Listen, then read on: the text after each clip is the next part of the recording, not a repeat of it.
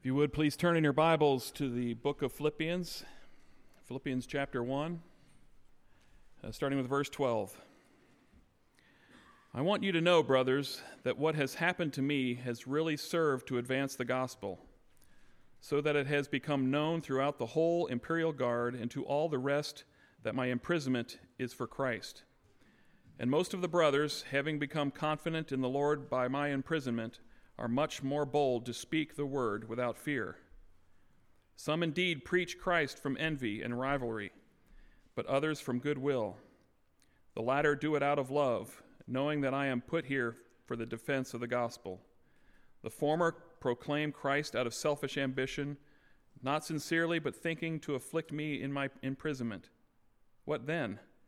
Only that in every way, whether in pretense or in truth, Christ is proclaimed and in that I rejoice. Amen. Good morning. It's good to be with you all this morning. Obviously, I'm not Greg. And that was obvious too with the awkward transition that I made into the pastoral prayer that made you all stand up. Um, my apologies for that, but it's we can pray standing as well. Um, Greg and Tony currently are stranded in San Francisco as they're trying to get back from a vacation trip um, for their anniversary. Um, so we celebrate with them. I think it's 34 years, if that's what I remember. 34 years? 31, I apologize. I knew that there was a family member in here that would. Uh, yeah. So he asked me to preach the word this morning and uh, decided to continue on where um, we left off before Palm Sunday in Philippians. Um, the funny thing is, is this passage, I don't think the Lord wants Greg to preach it because Terry preached it back in December, and now I'm preaching it. So I don't know. Maybe he'll get around to it eventually. Um, but we have the opportunity to see what God is teaching us in His Word in Philippians 1 12 through 18. Um, before I dive in, will you pray with me as we look into God's Word? Father God, come to you now asking um, for your grace, uh, for your mercy, for your power, for your um, just strength in the midst of weakness to proclaim the good news of the gospel. Um, God, we want to look into your word. We want to see you exalted and lifted high. We want to see how glorious and magnificent you are. And may that give us confidence in who you are and in your gospel to tell the entire world about you. I pray this all in Jesus' name. Amen. In 2016, I had the privilege of meeting a man named Nik Ripken. Some of you guys might know who this guy is. It's actually his alias. I can't tell you his actual name. Um, and I met him while serving on a short term trip in the Middle East. And after beginning his ministry by pastoring in Kentucky for many years, Nik and his wife served for over 32 years in Africa, focusing their gospel efforts on reaching the Somali people. And they were amazed. They were astounded as God brought many men and women to faith in Christ out of the false religion of Islam. But they were also struck and grieved by the fact that many of these Muslim background believers they would soon see persecuted and even martyred for their faith in Christ, for simply being Christians. And in the midst of such pain and suffering, Nik was amazed by how confident and joyful these brothers and sisters were in Christ and his gospel. And after experiencing that hardship, they more recently have been on this, this pilgrimage that eventually turned into a, a book um, and several books describing what had happened. But they visited over 72 countries in the world and interviewed over 600 believers that had experienced persecution, whether that be from a radical Islamist group or from the Iron Curtain back when the Soviet Union was strong. And they were asking, they're interviewing, saying, how did you continue to follow Jesus when it was so hard? How did they do it?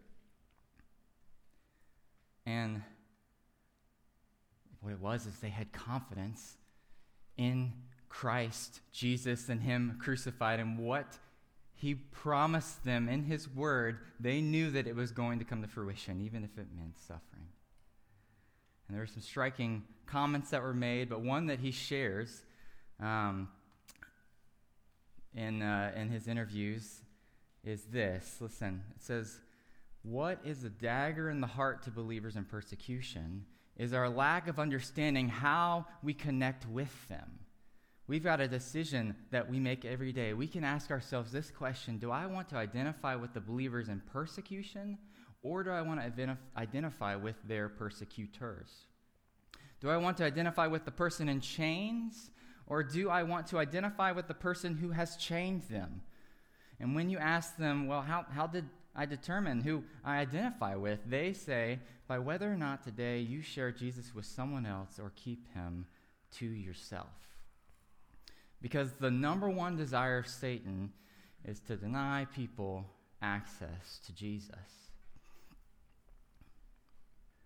And in our passage today, as we look at it, we will see how Paul explains to the Philippians how the Roman church is connected with him, and so are they in his adversity, so that all the persecution he's endured, they can know for sure that it has actually happened for the advance of the gospel. All of it has happened for the advance of the gospel. And for us today in this room in America, on the west side of Cincinnati, problem that we all face today as believers is that we struggle to see how God could possibly advance the gospel without advancing us as well. I feel like it's a tag team sort of thing. Advance God, advance me. It's our default and faulty interpretation regarding the troubles we face is that they keep us from really making some headway as a disciple of Christ. I could really follow you if these obstacles weren't all in the way. Like, I could I could be better prepared to preach this morning if I didn't have only four hours of sleep because our, my children are conspiring together to wake up at different moments to not allow us to sleep. And we convince ourselves that these are all threats to God working out things for His glory. But we aren't the good news, Christ is and he must increase, and I must decrease. And the reality is, is that our confidence is often placed in the wrong position. Favorable circumstances are trusted and pursued rather than Christ and Him crucified. We lack a holy curiosity that's excited to learn about the purpose behind this hardship, behind the good and the evil that God ordains to befall us. A holy curiosity that asks the question what are you doing in this situation, Lord? How are you going to create something beautiful out of these ashes? How are you going to do something amazing here in this diagnosis? What are you up to with this death? And, Christian, your hardship, you must realize that it is a divine opportunity to proclaim Christ rather than yourselves. To proclaim Christ rather than yourselves. And the only way that you can see and steward the opportunities, these opportunities, is to have a confidence in the Lord and His gospel rather than in yourselves and in your circumstances. And in our passage today, we're going to see four things that the gospel does. The gospel, confidence in the gospel does these four things. And I try to make it easy to remember, so I decided to make them four E's. Gospel confidence evangelizes the lost. Secondly, gospel confidence edifies the church. It envies not. And lastly, it enjoys Christ. It evangelizes the lost, edifies the church, envies not, and enjoys Christ. First, gospel confidence evangelizes the lost. Look in the text with me, verses 12 through 13. Paul says, I want you to know, brothers, that what has happened to me has really served to advance the gospel, so that it has become known throughout the whole imperial guard and to all the rest that my imprisonment is for Christ. See, verse 12 here, it represents a new section in Paul's epistle to the Philippians. And this opening statement, it, it would have been a familiar way for first century writers to inform their recipients of the letter of circumstances in their life. But what would be striking is that Paul doesn't focus on the details regarding his situation. He doesn't waste his readers' time by telling them, like, hey, the chains this time, they're actually they're made of iron.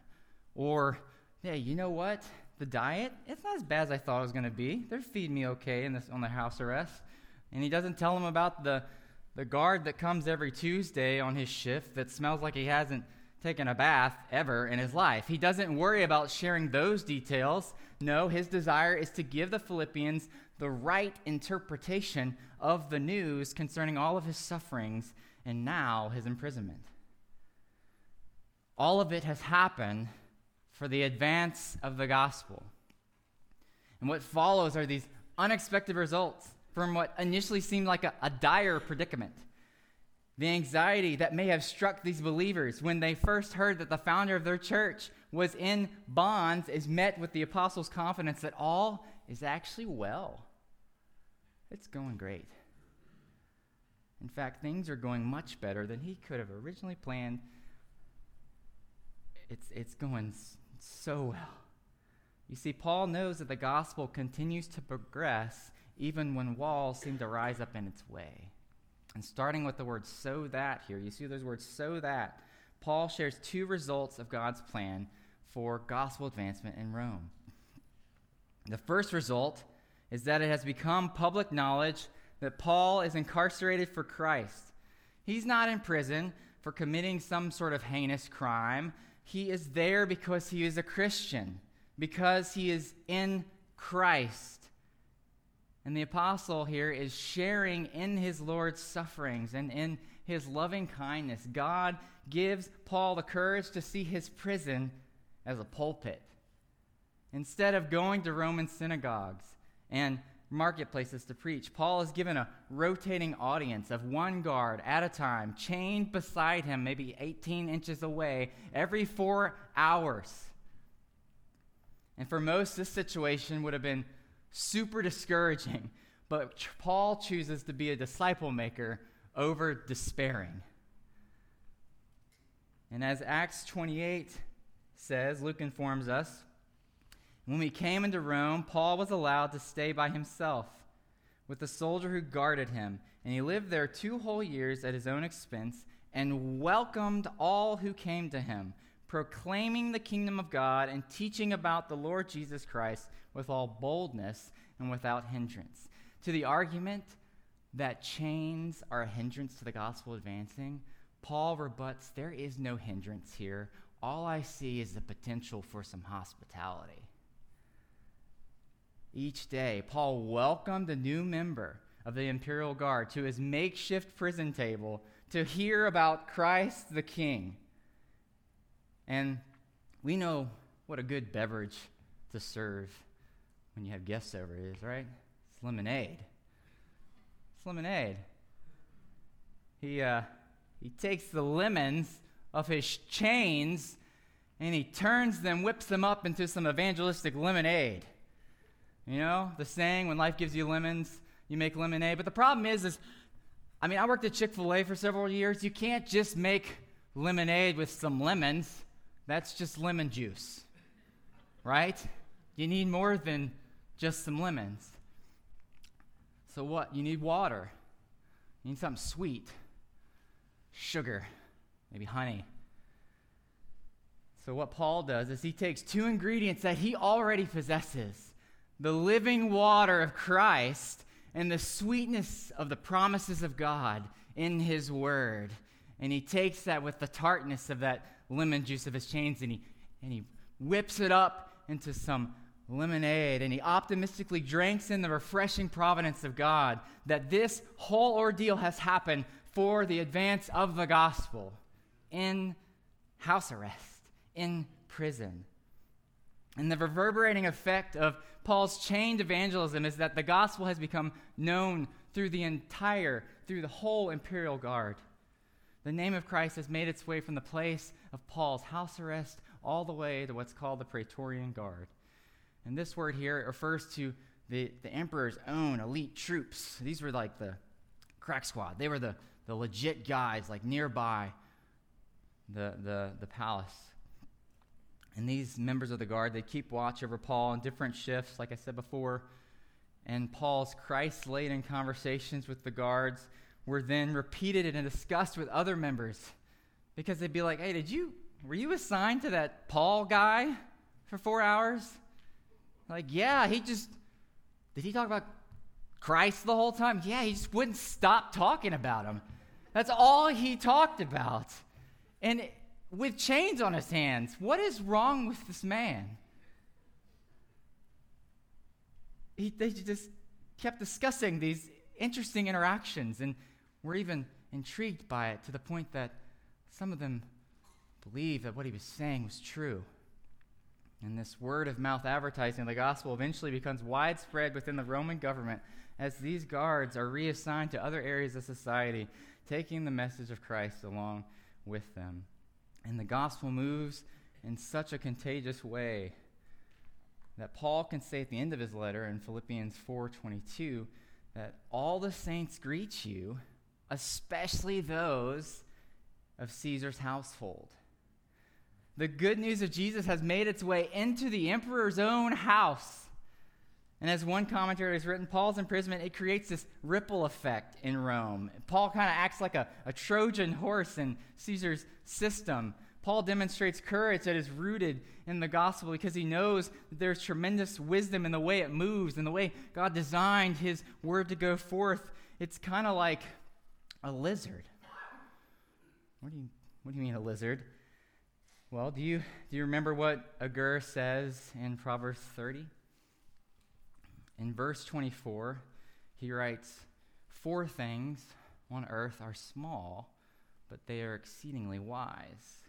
And then he lists the ants and the rock badgers and the locusts before completing his list with the lizard. And he explains that the lizard you can take in your hands, and yet it's in kings' palaces. I don't know if you've noticed as the weather has gotten better, my wife and I and our children have gone on walks, and on a sunny day, you might notice all of these lizards scurrying around.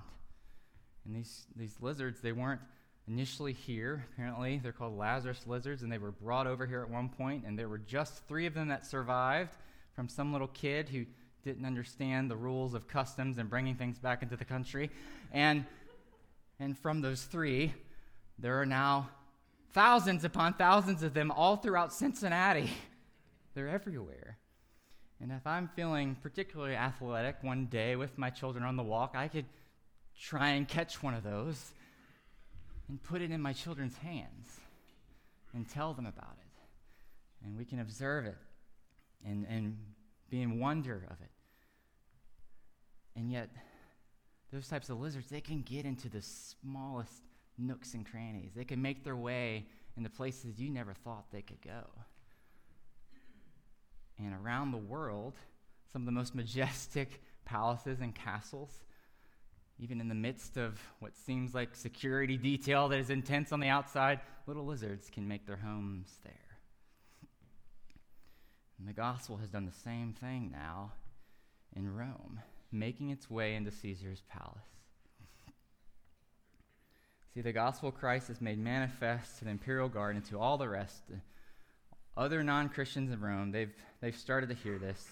Confidence in the gospel results in the proclamation of Christ to the unbelieving world, to the lost, outside the church, in the public square, all through relationships. You can't keep it to yourself. Not only this, gospel confidence displayed outside of the church also encourages boldness within the body of Christ, which brings us to our next point. Number two, gospel confidence edifies the church. It builds her up. Look at Philippians 1:14.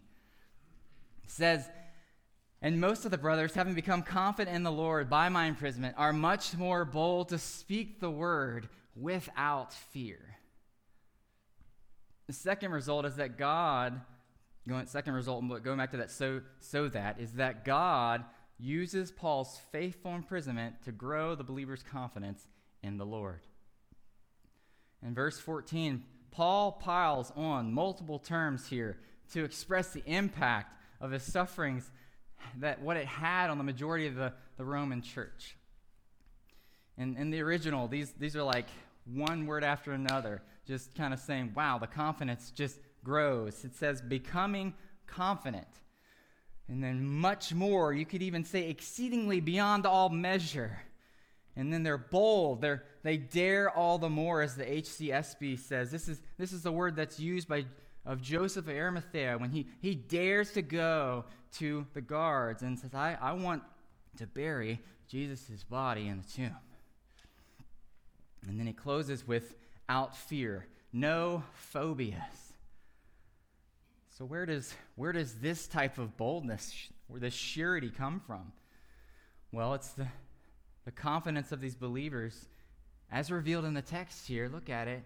It says it's grounded in the Lord. It's grounded in the Lord. It's not found in Paul or his attitude amidst hardship, as impressive as that is. It's in the Lord. See, the root of boldness to preach the gospel is found in the certitude of, of the mighty hand of God, of his strength, of his power.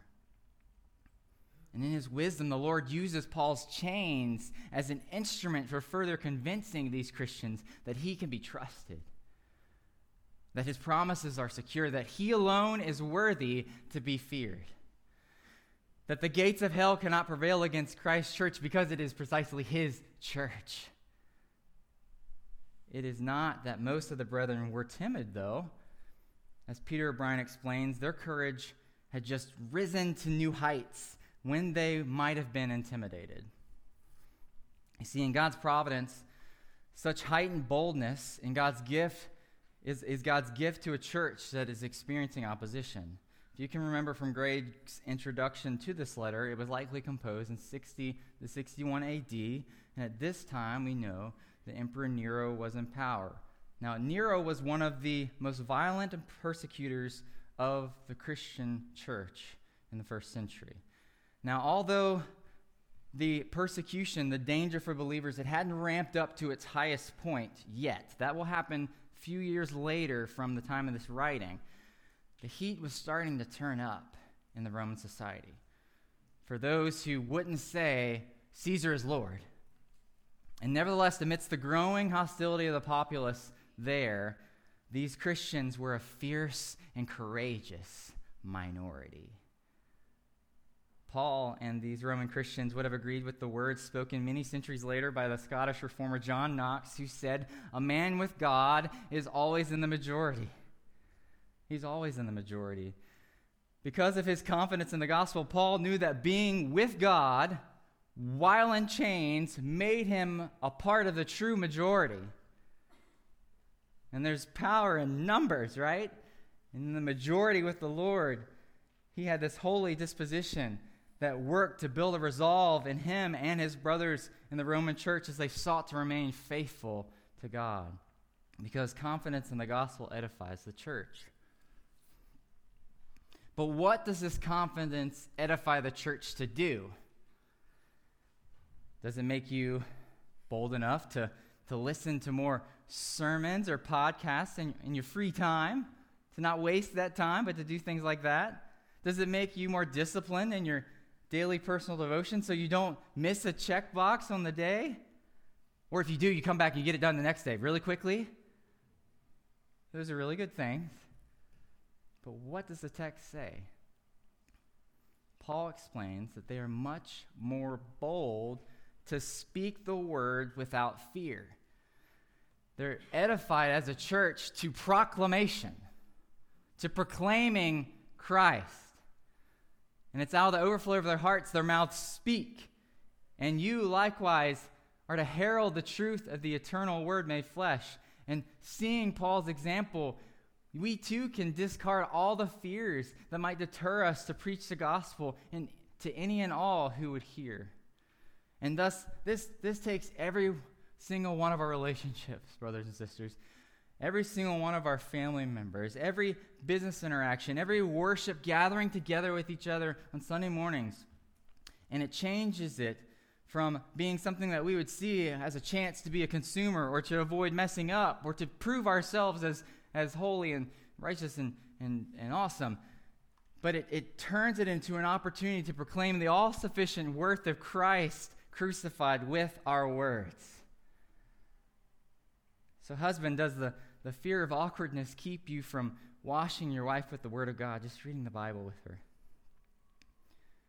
Sister, does the fear of losing another woman's friendship keep you from confronting her in her sins? Parents, does the fear of possibly saying something wrong that might mess everything up in raising your children right during family worship or over the, the dinner table, does, does that keep you from doing anything at all? Maybe employee, boss, are you reluctant to rock the boat at work by making it abundantly clear with your words that there is no hope in life and death except that you are not your own, but you belong to God who purchased you in Christ? May you be encouraged. May we all be encouraged by the example of our brother Paul in chains and the early church in Rome in danger to speak the word of life in every sphere that we inhabit today. We fight the fear of man with the fear of God through the sure word of the gospel. And the good news is what binds all of us together here as brothers and sisters to fearlessly co labor in its advancement in all the places that He puts us to do that together, to cooperate with one another. We're not in this alone. We do this as the body of Christ. We don't want to turn it into a competition around who is preaching it, but that, about who is preached. Which brings me to the next point. Gospel confidence envies not. Gospel confidence envies not. Look at Philippians 1 15 through 17. Some indeed preach Christ from envy and rivalry, but others from goodwill. The latter do it out of love, knowing that I am put here for the defense of the gospel. The former proclaim Christ out of selfish ambition, not sincerely, but thinking to afflict me in my imprisonment. And these three verses here, just they're striking. They're really odd coming after what he just said, right? They serve as a parenthetical statement on who are these emboldened brothers to, you know, that he mentions in verse 14. And Paul asserts that they've kind of broken themselves up into two different groups. Two different groups that have emerged from this evangelistic energy sparked by his chains. The first group preaches Christ, get this, from envy and rivalry. And a couple verses down, he also says that they proclaim Christ out of selfish ambition. I mean, just think about the striking juxtaposition of these words for a second. Preaching Christ, proclaiming Christ, beside the words envy and rivalry and selfish ambition. The motivation to share Christ is out of these things. Does that sound like a Christian impulse to you all? It's easy, easy answer. No, it doesn't. See, even in those days, the word translated here as envy or jealousy was described by Aristotle as the base passion of a base people. It's being more concerned with depriving another of a desired thing than actually gaining it yourself. It's the idea of envy man, it would be a common theme in an honor culture back then because you would have all of these men vigorously competing to like get more acclaim in the public square to look better than the other guy. We don't have that problem today in any way, do we? And as the philosopher Xenophon wrote, said the envious are those who are annoyed only at their friends' successes. They get annoyed at that a friend does well, oh man, he did well again. You can't celebrate it. It's the, it, it's the opposite of rejoicing with those who rejoice and weeping with those who weep. The exact opposite. And in the New Testament, we see the same word of envy used in several places. It's used to describe a work of the flesh, in Galatians 5:21. It's a feature of a person's life before conversion in Titus 3:3. It's something that we're supposed to put away as we grow up into salvation from 1 Peter 2, 1 and 2. And in Matthew Mark, it's even revealed to be the, motive behind the chief priest's dealings with Jesus. In Mark 15:10, it says, "For he, Jesus, perceived that it was out of envy that the chief priests had delivered him up." So this idea of envy, it's it's not a great a great thing to aspire to. It's not something that you want to be doing things out of. And it's usually coupled with rivalry or strife, just like we see here because jealousy it gives birth to division. It gives birth to factions. And it did so in city, city states back in the first century, and it does that in churches too. The attitude of quarreling is always used in the New Testament to describe disputes that endanger the church. The Apostle Paul, he, he addresses this issue in Rome because he's concerned that what he's seeing here, the seeds of that same discord, may have already started to, to germinate in Philippi, and he's trying to head it off at the pass. He doesn't want a similar thing that happened in Corinth to happen, where You've got all these different groups clamoring about, I followed Paul, and I followed Apollos, and I followed Peter, and I followed Christ, and just kind of sifting yourself over into who's your favorite preacher, who gets more acclaim than the other person. And these envious evangelists, they possessed a, a gratitude for the cross that had ironically become idolatrous and self serving. Jonathan Edwards calls this the gratitude of the hypocrites. The gratitude of the hypocrites. Look what he says about these people and the religious affections. It says, They first rejoice and are elevated with the fact that they are made much of by God. And then on that ground that they're made much of, God seems in a sort lovely to them. They are pleased in the highest degree in hearing how much God and Christ make of them, so that their joy is really a joy in themselves and not in God. Paul explains here that the desire behind this group's preaching was that the people would make much of them, or at least that they would be esteemed as better preachers than that apostle over there in chains. And perhaps I mean, they were just annoyed that Paul was encroaching on their turf. Like they were in Rome before, here he comes, shipwrecked and in bonds, and now he's here preaching. Or maybe they're just jealous. He's really smart. He has great intellect, or maybe he's an apostle. I wish I was an apostle. Regardless, they sought to afflict Paul in his imprisonment. They wanted to receive praise for their proclamation. And the language here implies that they weren't successful. They wanted to do it, but it just wasn't happening. They tried their very best to discredit Paul publicly and bring distress upon him. In their imagination, they're thinking, oh, we're, we're pouring salt on the wounds that, that, that Paul bears on his back for Jesus.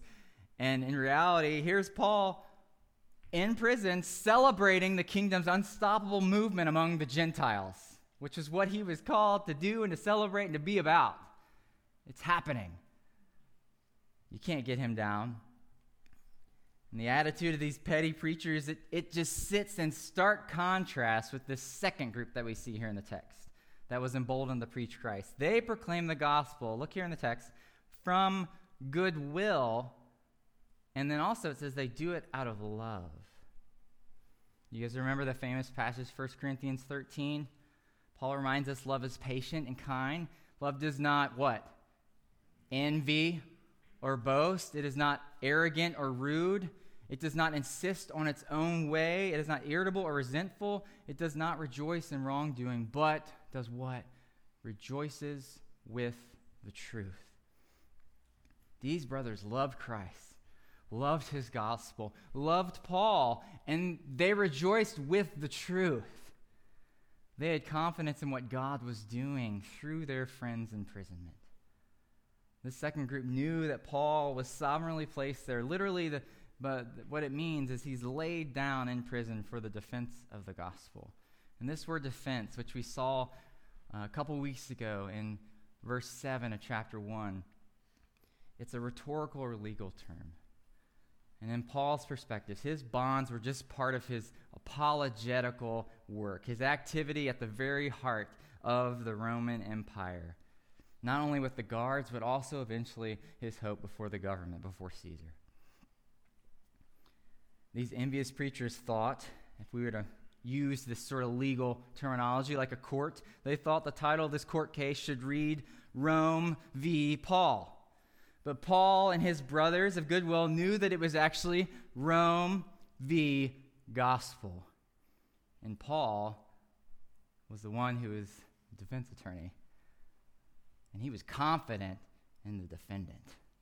He was confident in the gospel. And the gospel is on trial, and Paul has been invited to give a defense for someone that he knows is victorious for the crucified, resurrected Christ, the same one who radically transformed his life on the road to Damascus. And that was a task that he delighted to undertake.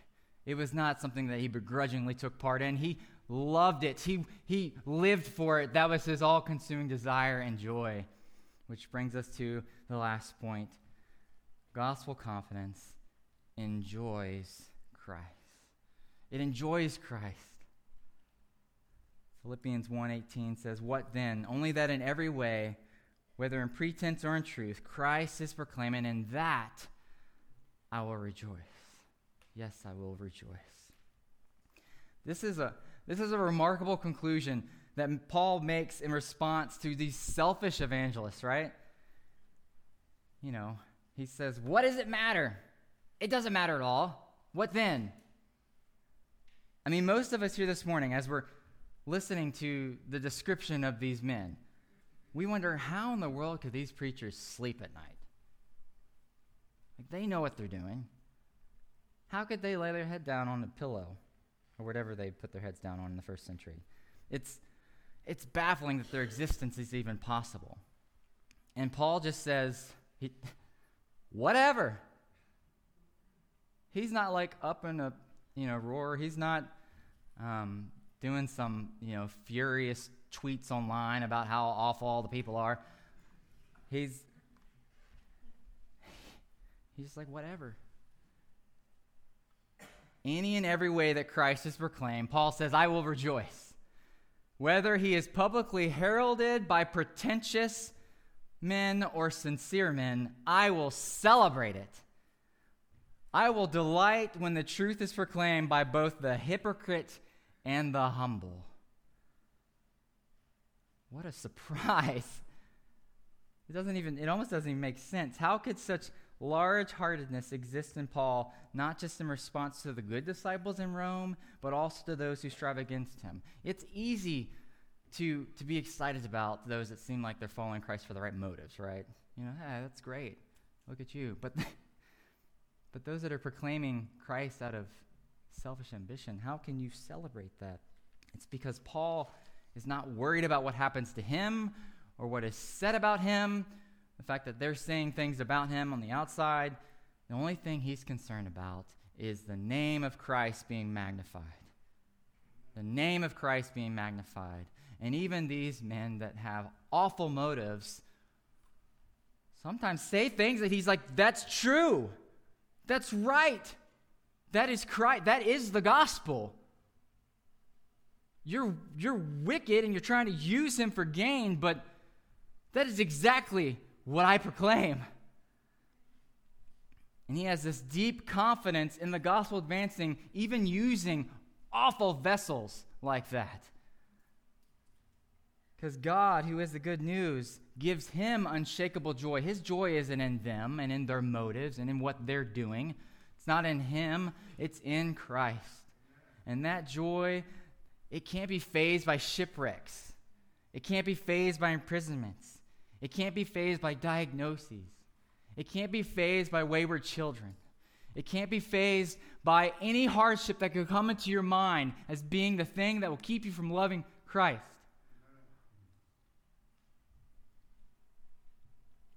So, brother and sister, can, can you rejoice like Paul in the midst of your suffering and see it as, as a chance for the name of Christ to be advanced? It takes some intentionality because you can't just stare at the problem the whole time. That'll lead you to despair if you just stare at the problem the whole time. You eventually have to look up. You have to be curious and say, What are you doing, Lord? What are you doing? Do you care more about your reputation than you do about your Redeemers? Are you concerned about how you're being perceived by your fellow brothers and sisters in Christ more than Christ being proclaimed and glorified. See, Paul is, he has one ambition, is that Christ would be proclaimed. He knows his weakness, it's there before him every single day. And he gets up and he looks in the mirror, it's there right in front of him. He's like, ah, but your grace is sufficient. Your, your power is made perfect in my weakness. Anything that I think that I might have that's awesome, that I might have that's like just amazing, it's not even really mine.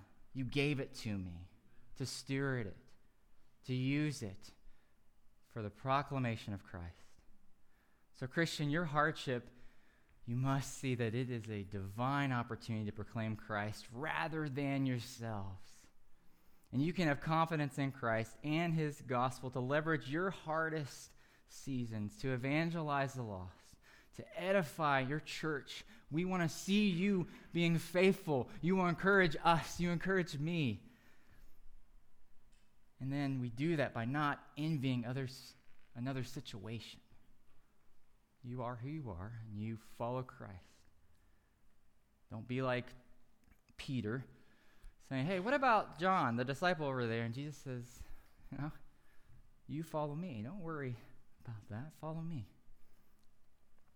And then, with all of that, evangelizing the lost, edifying the church, not envying others, you can drink in the deep enjoyment that is Christ, your Lord, your Savior, your treasure. It's for what we proclaim as not ourselves, but Jesus Christ as Lord.